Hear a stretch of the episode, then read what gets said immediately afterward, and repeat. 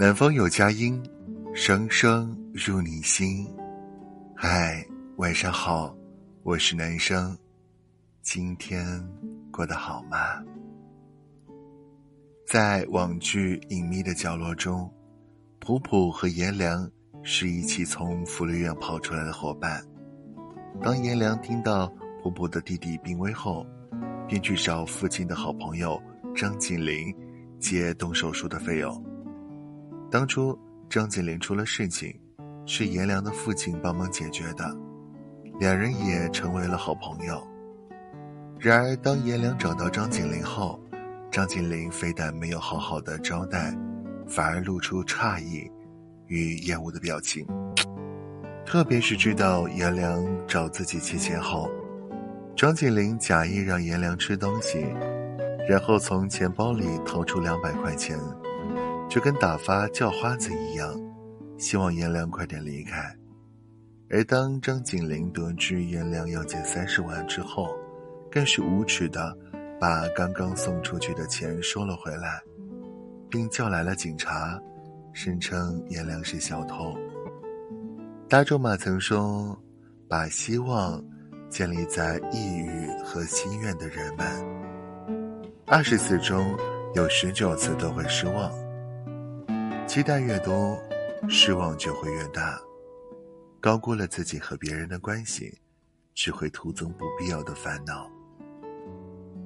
同事有个律师闺蜜，两人关系甚好。有一次，闺蜜的女儿发烧，由于闺蜜夫妻俩都脱不开身，同事得知后便赶紧带孩子去了医院。她不仅忙前忙后，还自点医药费。让闺蜜十分感动。后来，闺蜜对同事说：“以后在法律方面有什么事儿，尽管说话。”自那之后，同事果真不管遇到什么事儿，都想着让闺蜜给帮忙。渐渐的，对她产生了依赖感，而闺蜜却从来没有得到任何的回报。去年，同事想要买一套二手房。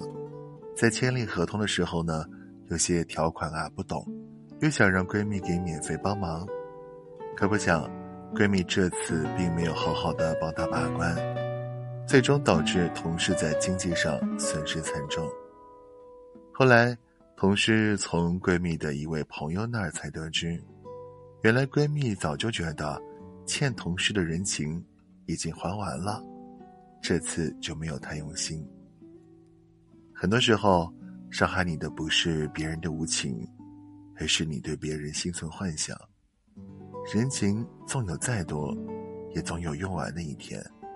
不要把别人的情分当福分，不要把别人的客气当运气。减少依赖，降低期待，才是成年人应有的自觉。好了，今天就到这儿，晚安喽，拜。